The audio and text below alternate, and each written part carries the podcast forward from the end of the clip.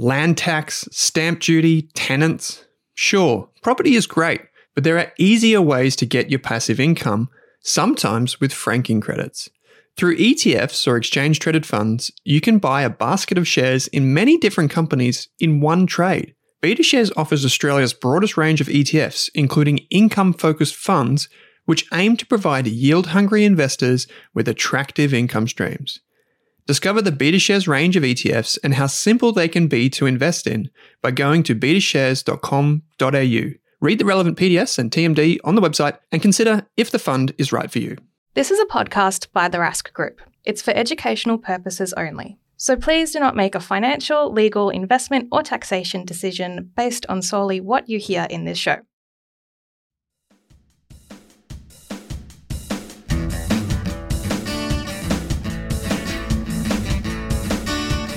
Welcome to the Australian Property Podcast. We're on a mission to be Australia's most trusted property podcast. I'm Owen Rask, founder of the Rask Group. I'm Pete Wargent, author and buyer's agent. I'm Amy Lenardi, and I am a buyer's agent. I'm Chris Bates, ex financial planner and mortgage broker. Together, we'll take you through every step of your property journey from first home buyer to decades of property investing.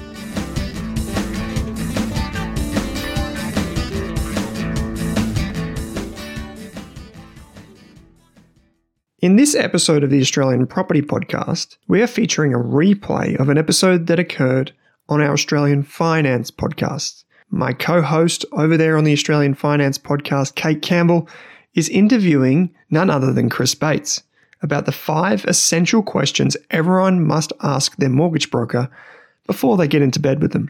Kate and Chris cover questions like Is a mortgage broker able to help me with my circumstances? How do you know if a broker is right for you? Or what range of lenders does a mortgage broker have access to? And how does that impact their ability to service me? There are so many good questions in this that you might be thinking, what should I be talking to my mortgage broker about? And I encourage you to reflect on that. Of course, you can learn more about Chris and the Blusk business by heading to the link in your show notes that says Access Mortgage Broking. Chris Bates, welcome onto the Australian Finance Podcast today. Kate, so good to be here. How you doing? I am doing very well, and we have a fun episode planned for listeners today, which is all of those questions that you should be asking your mortgage broker. And if they're not helping you with that, then maybe it's worth asking the question because I know a lot of our audience are really interested in property, whether they're saving up for their first home, thinking about their next move, or an investment property. And if you don't already know, Chris hosts the Australian Property Podcast with Amy Lenardi and Pete Wargent. So that's happening every week. So that's another Rask production if you want your property dose more regularly. But Today, I wanted to specifically talk about mortgages because buying a property is a huge financial decision. You're playing with a lot more money than $5 or $500 that we talk about when it comes to investing for the first time. So you want to be asking the right questions. And Chris, I know one of the questions that we get from our community a lot, and we've been hearing a lot on the road, is is it ever too early to talk to a mortgage broker?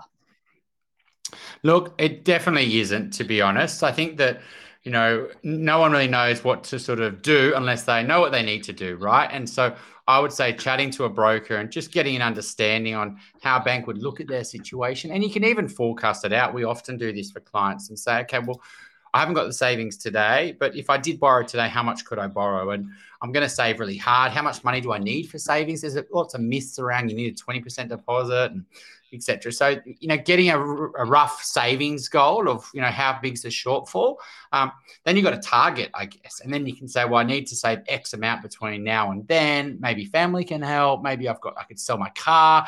So there's all these sort of things that come off finding that getting that goal. You start to re reframe your thinking, and then I think you can understand what you can roughly borrow and understand how borrowing capacity works, and think, you know what.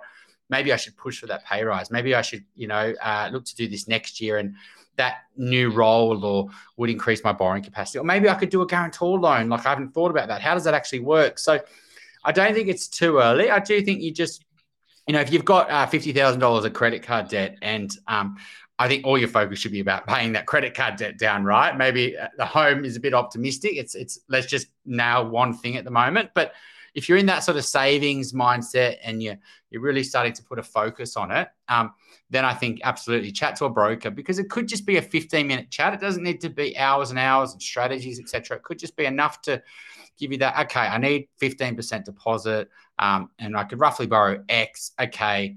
I'm just going to now focus for the next six months on building that deposit, um, and at least knowing the things that you shouldn't be doing. So just be careful with credit, um, making sure you you know paying all your um, you know, your credit card on time or your personal loan or you know your Optus bill and, and just taking care of your credit file and things like that. Yeah, because often we don't know all of the different property home buyer schemes and incentives available and what we should be doing, how much we actually need. We might just be working off those common sort of rules and assumptions or what our parents tell us that they needed. And so having a 15 minute free chat with a, a, mortgage broker, maybe six to 12 to 24 months out, could give you a lot of clarity and even help speed up the journey if there's something available to you that you didn't know about. Absolutely. We have, we have clients that we spoke to in 2015 and they might work with us now. We have clients that multiple years down the line, like more than five. I can think of many clients that have spoke to us five years ago, haven't bought, and then they've come back to us. So Absolutely. Just that first sort of getting that clarity, getting that target, understanding a bit more about the market. What's the next best decision for them? Um, absolutely. That's that's a valuable chat that a, a good broker should be able to do. Now, Chris, I know a lot of our community often have questions about finding a mortgage broker, whether it's through word of mouth or finding something on Google or finding something online. Are there any red flags that jump out to you that if you're looking for someone and you don't know anything about them that you would go okay that mortgage broker might not be the right fit look i think a lot of people go to brokers so they get a great rate. And so a lot of brokers think that's what customers want is great rate so they that's their marketing pitch is i can get you a great rate and work with me because i know how to get a great rate that to me is a little bit of a red flag. I think ultimately a great broker doesn't focus on products and rates uh, straight away. Absolutely in time when you you're through the purchase or you've figured out that you need to refinance, absolutely rate and product and structure matter. But initially, it's about sort of helping you with your decisions. And so, if you you know speak to a broker and they just keep saying, "Okay, we should work with X bank, and this is what your rate is," but they haven't really unpacked what your life goals are and what your plan is and what type of property you're going to buy and you know how's this going to work with you and your family, and you know, like all those sort of questions first. And I think that's a bit of a uh, someone who's just looking to sell you something, right? And um, unfortunately, the thing with rates is that you get a great rate when you first get the mortgage, but in six months' time, that might not be the best rate because just the way that bank pricing works. And so um, then you've got to go on, you know, you haven't got really a long term relationship that you're building here. You've just gone there for rate. Well, then you'll leave and just go somewhere else to rate. And you haven't really ever got a partner, someone to give you, you know, trusted advice and to guide you.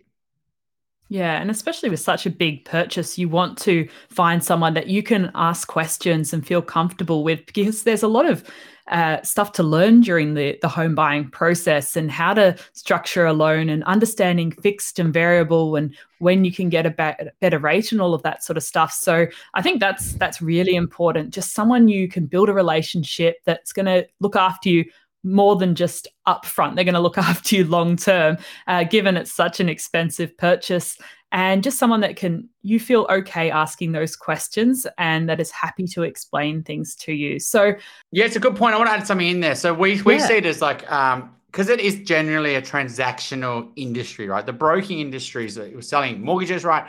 Um, it's more and more evolving into a trusted advisor profession. We're, we're trying to be part of that evolution, right? Coming from financial advice into broking, we think it's got a huge role to play um, in educating people, right? And so a good broker isn't really a, a, validator, right? So if you're saying, oh, I just want to do this, and they go, yep, I can do that, and I want to structure it this way, and they're like, yep, we can do that, and that sort of broker is not really being a trusted advisor and is challenging you. It's more just being a facilitator. And so, mm-hmm. one of the mm-hmm. red flags would be like, are they trying to educate? Are they challenging on your decisions? Are they, even if it's something that, you know, you say something and then they uh, completely spend 10 minutes educating you on a better structure, why an offset account is important. That's a really good sign that this person is going to go the extra mile to make sure you're making a good decision rather than just going ahead with what you want because um, yeah, that's ultimately what you want. Yeah, I love that one, Chris. So, if we have a look at some of those essential questions that you should be thinking about when it comes to a broker, what is one of the the important questions that we should be asking our broker? So I think the deposit question is a really good one. I think a lot of people really save to try to get to a 20% deposit because they think they know that that means they avoid something called lender's mortgage insurance, something called LMI. Um, but sometimes paying LMI or lender's mortgage insurance is a good option, right? So it's understanding how that works. Um, and you know what's the right deposit amount for you to be aiming for generally it's like a 10% deposit or a 12% deposit um, reduces your lmi a lot but then it's also saying look am i eligible for any government schemes and these are always changing right? So now at the moment there's 5% deposit schemes even smaller deposit schemes. There's first home super saver. So there's always schemes out there. And i think just maybe talking through with the broker based on my income and you know being a first home buyer or maybe I've am I eligible for any of these in, in their knowledge? Um, and that that really figures out what's the right deposit to save for because that's always changing right? But generally speaking without a government scheme it's usually about a 10 or a 12% deposit we don't really do loans over 90% um, we try to get people to that 10% deposit um, but it's not 20% it's just a big enough hurdle at 10% plus stamp duty versus trying to save a 20% deposit. Um, that could take many years down the line to save that extra 10%. Um, whereas if you paid a bit of lender's mortgage insurance, you get into the market, say now versus in 12 months' time, you wouldn't be in the market. If the market went up, you wouldn't be worried about that small lender's mortgage, um, you know, insurance cost. So, yeah, the deposit's really a, a, big question. I think a lot of people um, should try to figure out first. Mm. And you can also ask the mortgage broker about what you can do to improve your borrowing capacity as well.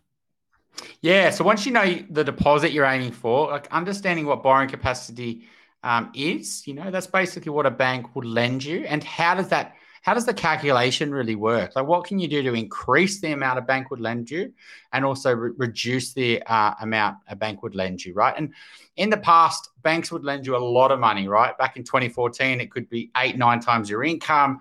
You know, back in 2021, and maybe seven times your income comfortably.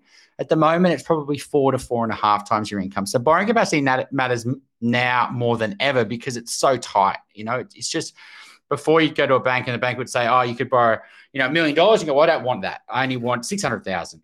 Now you say, I want 800,000, but they say, well, we'll only give you 600, right? And so anything that can increase your borrowing capacity, you probably want to understand. And so um, a lot of that's based on your income. So, you know, uh, your base income, potentially your bonus. Some banks would look at bonus, some banks wouldn't, you know, casual income, overtime.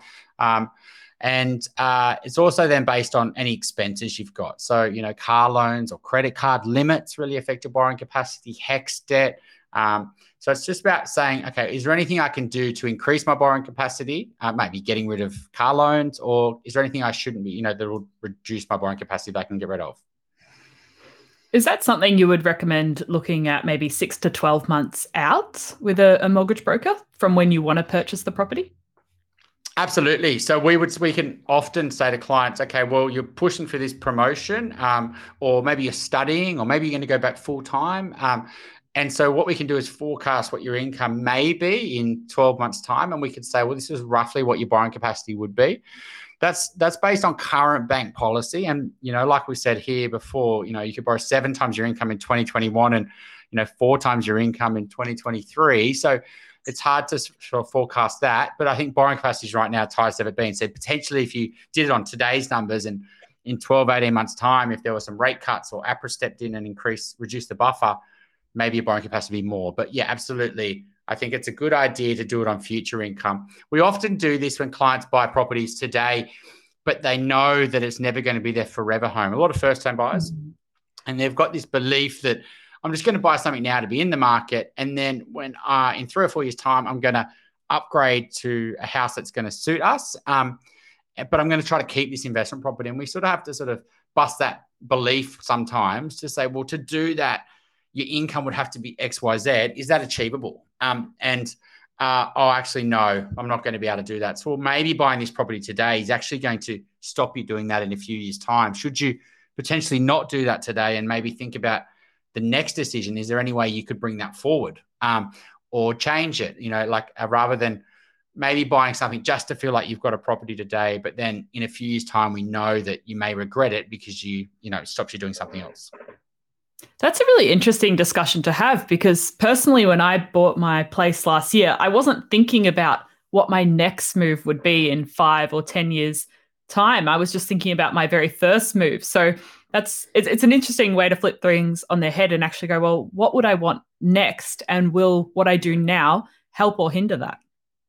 Yeah, so a lot of people are buying properties a little bit later now as well, right? So it's um, so they're getting potentially to that couple stage, and you know when uh, they may be meeting partners a little bit later in life as well, and maybe the kids are, you know, not too far away. Um, and so we often see, um, you know, singles, for example, um, even though they're in new relationships, um, you know, they, they want to, they've got these savings there and they want to buy an investment property. And we go, well, is it really a good idea when you've potentially, you know, you've got a partner and maybe you want to buy something together and maybe you want to have kids in a few years' time. And so that investment property sounds great at first. I've got something growing for me, but then the costs of property are so high, you know, 5% to buy in and a you know, three to five percent to get out, and depending on what you know maintenance and sunk costs and things like that you have. So, you know, you could potentially go two years down the line if you have to sell that investment property. Has it all been worth it? Has the stress and the risk been worth just getting something when potentially you should have waited to maybe get that clarity in the relationship and try to do something together? Um, uh, and so, yeah, we absolutely, um, and often we see clients, um, maybe they are together as a couple and they want to do something together, but they're trying to buy what they want today for their current lifestyle.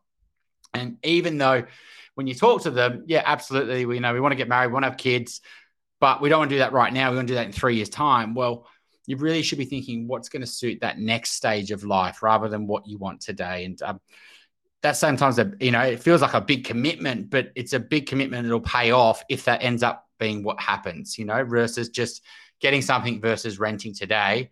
Um, and then in three years' time, it not being suitable long term for you. And then you have to sell it and buy something else. It's, it's very stressful. Yeah, and that's probably one of the good reasons to have that relationship with a broker because they might push back and go, if you wait two years, you might be able to do something much better. Or have you thought about what you want longer term rather than just the transaction today?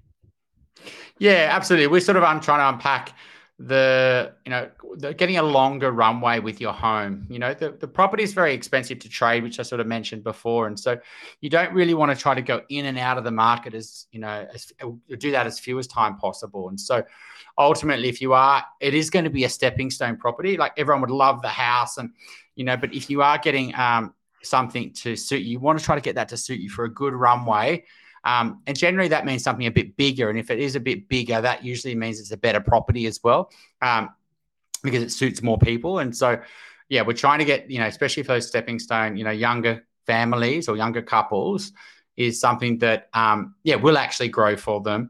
Um, and actually, they can live in there for three to seven years. So if they can't afford to do that upgrade, they're not forced to move out in two years' time because, you know, it's a one bedroom apartment and, you know, they've had kids and that's just not possible. So, um, yeah, it's really trying to think through like logically, how's this property going to get the result you want? Whether it's just to build up some more cash for that next move, um, or it's also like to give you somewhere to live, you know, through those period through that period.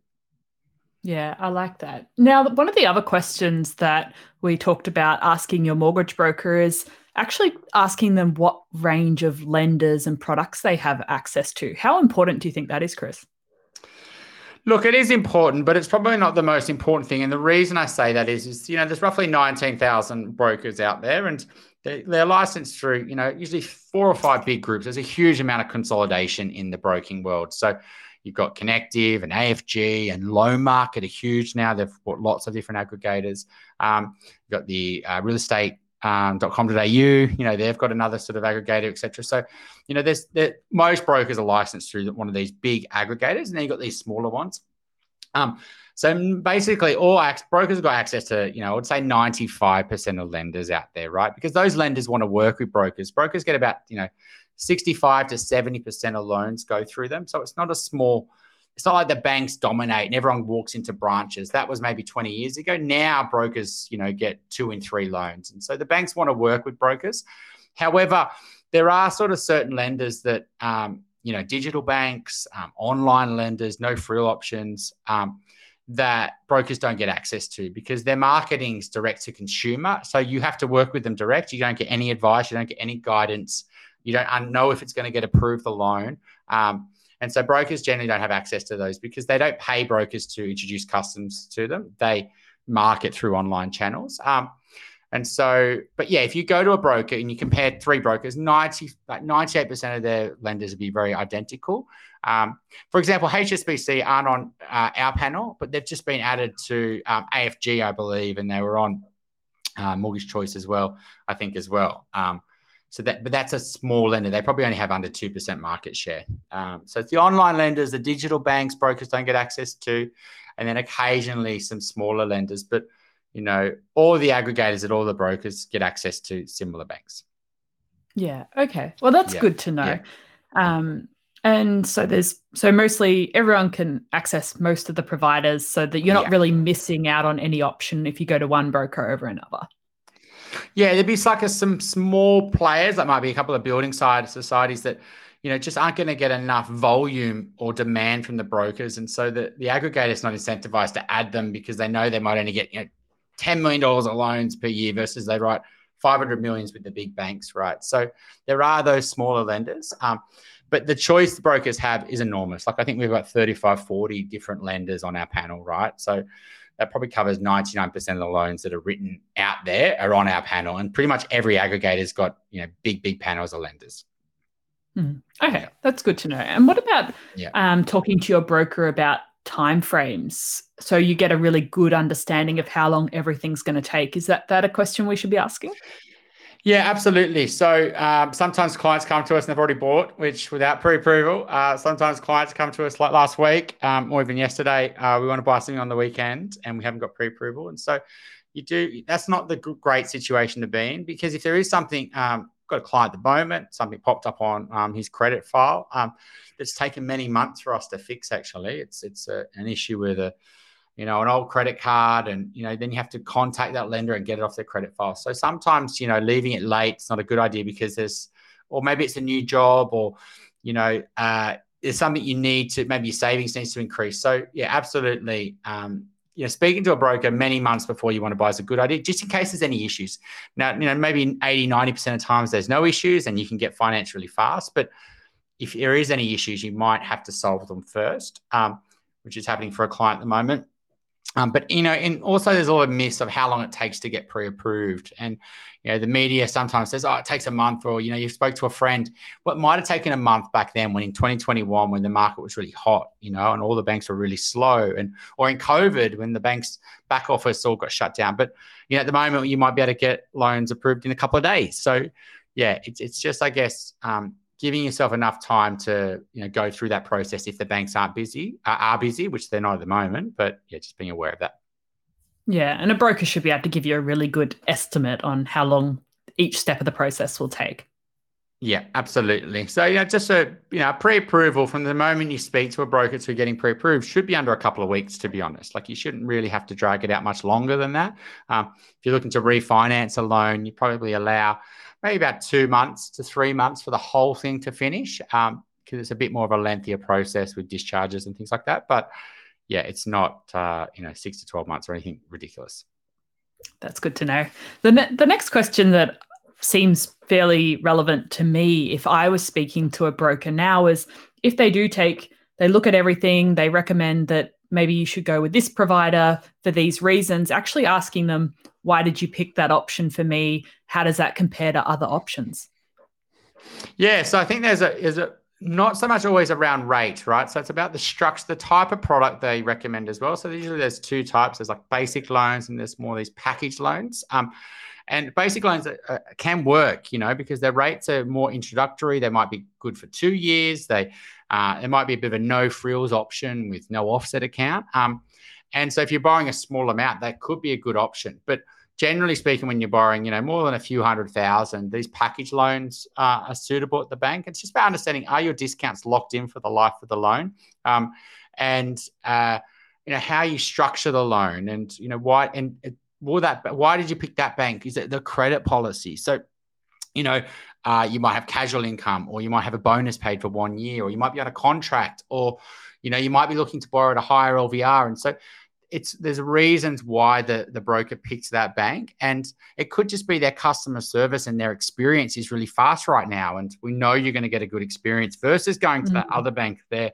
it could take you four weeks to save five basis points and you know they're going to ask lots of questions because they're going to look at your situation. They're going to go through all your bank statements, and so your your consumer experience isn't going to be great. Is it worth it for that slightly better rate saving? And um, or there's a risk of getting a decline loan because we've got haven't got great relationships with BDMs, or it's a very so there's there's usually lots of reasons. I think asking those questions absolutely is a good idea because a broker has got those reasons and um, you know well, well, you know sometimes they don't give you all those because they're trying to you know there's so much information. They're maybe just suggesting this lender um, and they can give you that extra knowledge which will give you even more comfort.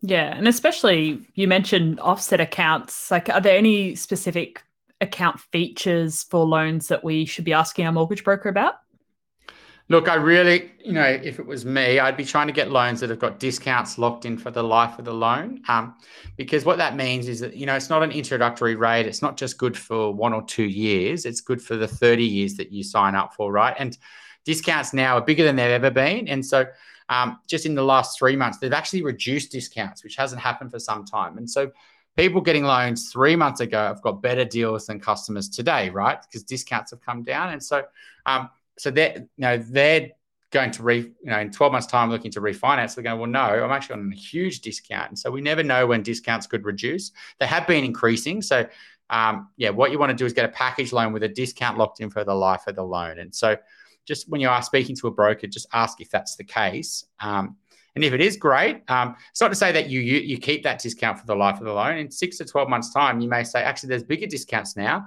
rates have gone because um, what they basically do is they price new customers on bigger discounts and the existing customers on smaller discounts, something called a loyalty tax, which is a huge problem. And so, as a consumer, and what a broker should also do for you is constantly renegotiate and try to increase your your discount and, and the, the price of your loan. Are there ever fees with loans that we should be aware of too? Um, there's not like a big exit penalty. That was sort of pre 2012, where there was these big, you know, fees. If you left uh, your loan in the first three or four years, they would charge you this big early exit fee, basically. So they all got banned due to competition. So there's not really huge costs generally. So you do be a bit careful when you're going to non-banks and sort of third tier lenders, which might charge things called risk fees um, and application fees and valuation fees and things like that. But what most people go through through the big banks and even you know the INGs and Macquarie's and things like that, fees are usually really low. So you know there's usually a few hundred dollars to set it up. You know nothing more than that generally. Um, you know usually three or four hundred dollars a year, um, not thousands per year.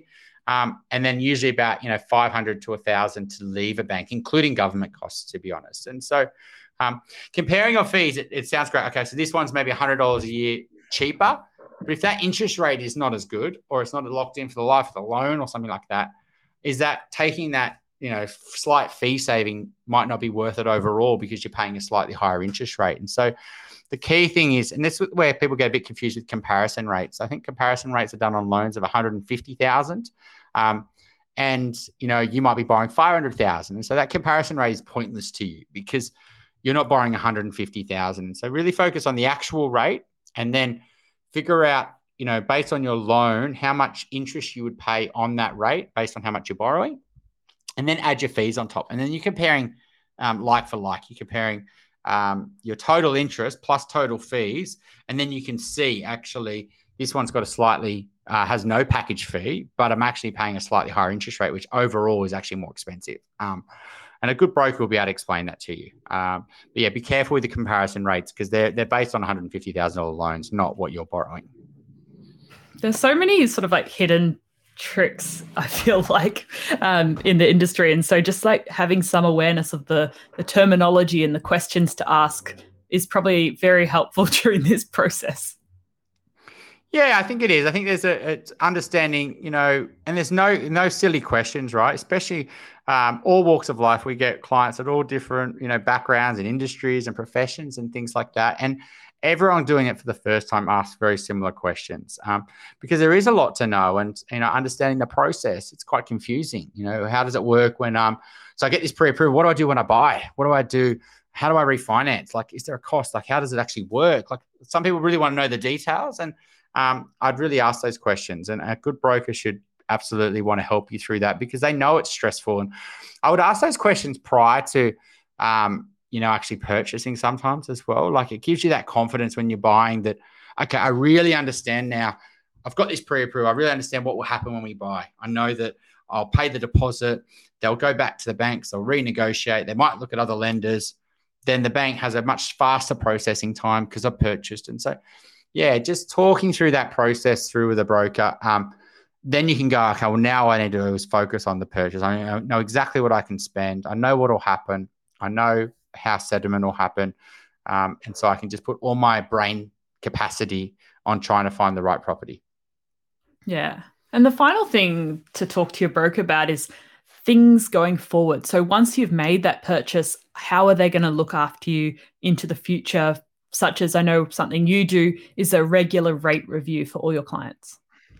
Yeah, so we've got two team members that are constantly just looking at our existing clients and restructuring their loans or making sure that their pricing's the best in market. So um, some banks play ball, make it really easy for us. We've got portals and we can just say, hey, reprice, reprice, or we have to fill in a little form or you know some banks make us do you know actual sign paperwork which is a bit archaic um, so but absolutely i mean a good broker there's not really value in a broker churning your loans right like rewriting your loan and going to a, you know switching lenders every two years for two reasons. One, generally have to pay clawback a broker. If you if you refinance in the first 12 months, they basically have to give back what they got from the bank. In the first two years, it's 50%. Um, but the second thing is it doesn't really grow their business, right? And so great brokers, you know, constantly not trying to just move you from bank to bank. It's just creating a lot of the work. Um, and uh, you know, might pay clawbacks, but they're not growing their loan book. Um, so, you know, you, your good broker will, will, make sure that you just stay at that lender, try to negotiate you a better rate, that discount, know what is a good rate and have the ability to use that leverage because they can say, well, you're on 6%, you should be paying 5.8. We know how to do the pricing. We can, you know, the way that we lodge it. Um, so yeah, I'd ask a broker, you know, what do you do ongoing? Have you got a team to help us reprice this? Do I have to do that or are you more proactive? Um, um, how does that work? If a broker doesn't really know how to answer those questions, it's a good sign that they haven't really got a process for their existing customers. Um, they're more focused on new customers. And what might work is you get in the door, and then six to 12 months time, you haven't heard from them. They're no, they're mm. not looking after your loan at all. Um, and your loan's slowly getting out of market. And you feel like you need to be managing it rather than, you know, having confidence that they're looking over this for you. Yeah, that's a really good point because most of us have a lot going on in our lives and we don't want to have to remember every 12 months to nudge our broker to say, hey, am I getting a great rate? Is there anything better that you can do for me? And if you are with a broker, there's no harm. It's, it's, you know, we've got the luxury, I guess, of, you know, being in business nine years and a bigger team and having, the you know, a, a growing business and, you know, to able to afford people in our team to actually do this because it's really like a managing our existing clients. There's a cost to that. Maybe it's, know, yeah, there's income that we get, but there's a cost to actually for these people that aren't generating new business. They are in in in fairness as well, because sometimes the pricing comes back poor, and we know we need to refinance that client. But um, yeah, if your broker's still starting out and they haven't got that infrastructure, then yeah, and you still want to work with them, they're giving you really good advice. Doesn't mean you should leave, but just be a little bit more ongoing. Just reach out. I know you're really busy, but you know, do you mind if we just relook at your rate and you know put it back to the top of their inbox and there's nothing wrong with that as well. So um, if they're a great person, you've got trust, and you know you feel like they're adding value, then don't leave them for that. But yeah, so give them an opportunity to you know, but they just might not have the the team to do all these things. It's just a, a luxury we've got. Yeah, yeah, absolutely. Well, I think we've got some great questions here today, Chris, asking your broker about what deposit do I need? Is there any schemes or incentives available to me? Yeah. Would LMI be relevant in my situation? uh, what what's my borrowing capacity and if i look forward 12 months can i increase it by doing x y and z or by getting a promotion or by paying off a credit card? Uh, what, yeah. what lenders do you have access to? Though as you mentioned most I have access to most of the lenders so that's that's really good to know. Understanding the time frame asking your broker to really let you know about how long things will take how far in advance you should be sorting things out um, seeing if it's a, a, good fit. So once they do propose the loan to you, sort of asking about features, fees, anything you need to know about there and why they chose that option. So you just got an understanding. And then also future thinking about how can they help you review the rates? Maybe that's something you want to give them a nudge for and how they can help you with your next move. Yeah, I think that last point is is really key. It's it's thinking through like if I do something today, how would that affect my next decision? So, yeah, my first uh, idea is to buy something for a little apartment, but then I want to upgrade. Like, am I going to be able to do that? A great broker will be able to give you that, you know, real understanding how that may affect you. And so we we do lots of scenario analysis, and or if you've got multiple properties at the moment, like what happens if I sell that one? How does it affect things? Or and so yeah, great brokers are good at you're doing role playing and scenario analysis in the future. And I'd really do those because it sometimes you realize you might be shooting yourself in the foot.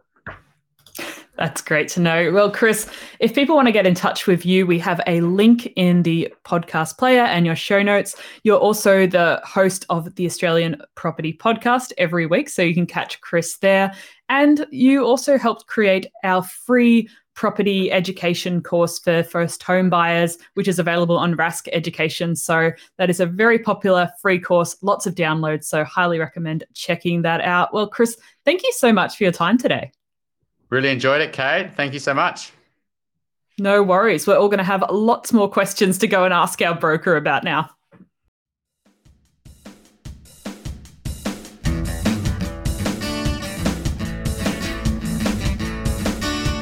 Thanks for tuning in to the Australian Property Podcast. If you love the show, why not subscribe or leave us a review on Apple or Spotify? And if you want to work with me, Amy, Pete, or Chris, you'll find links in your podcast player to get in contact with us.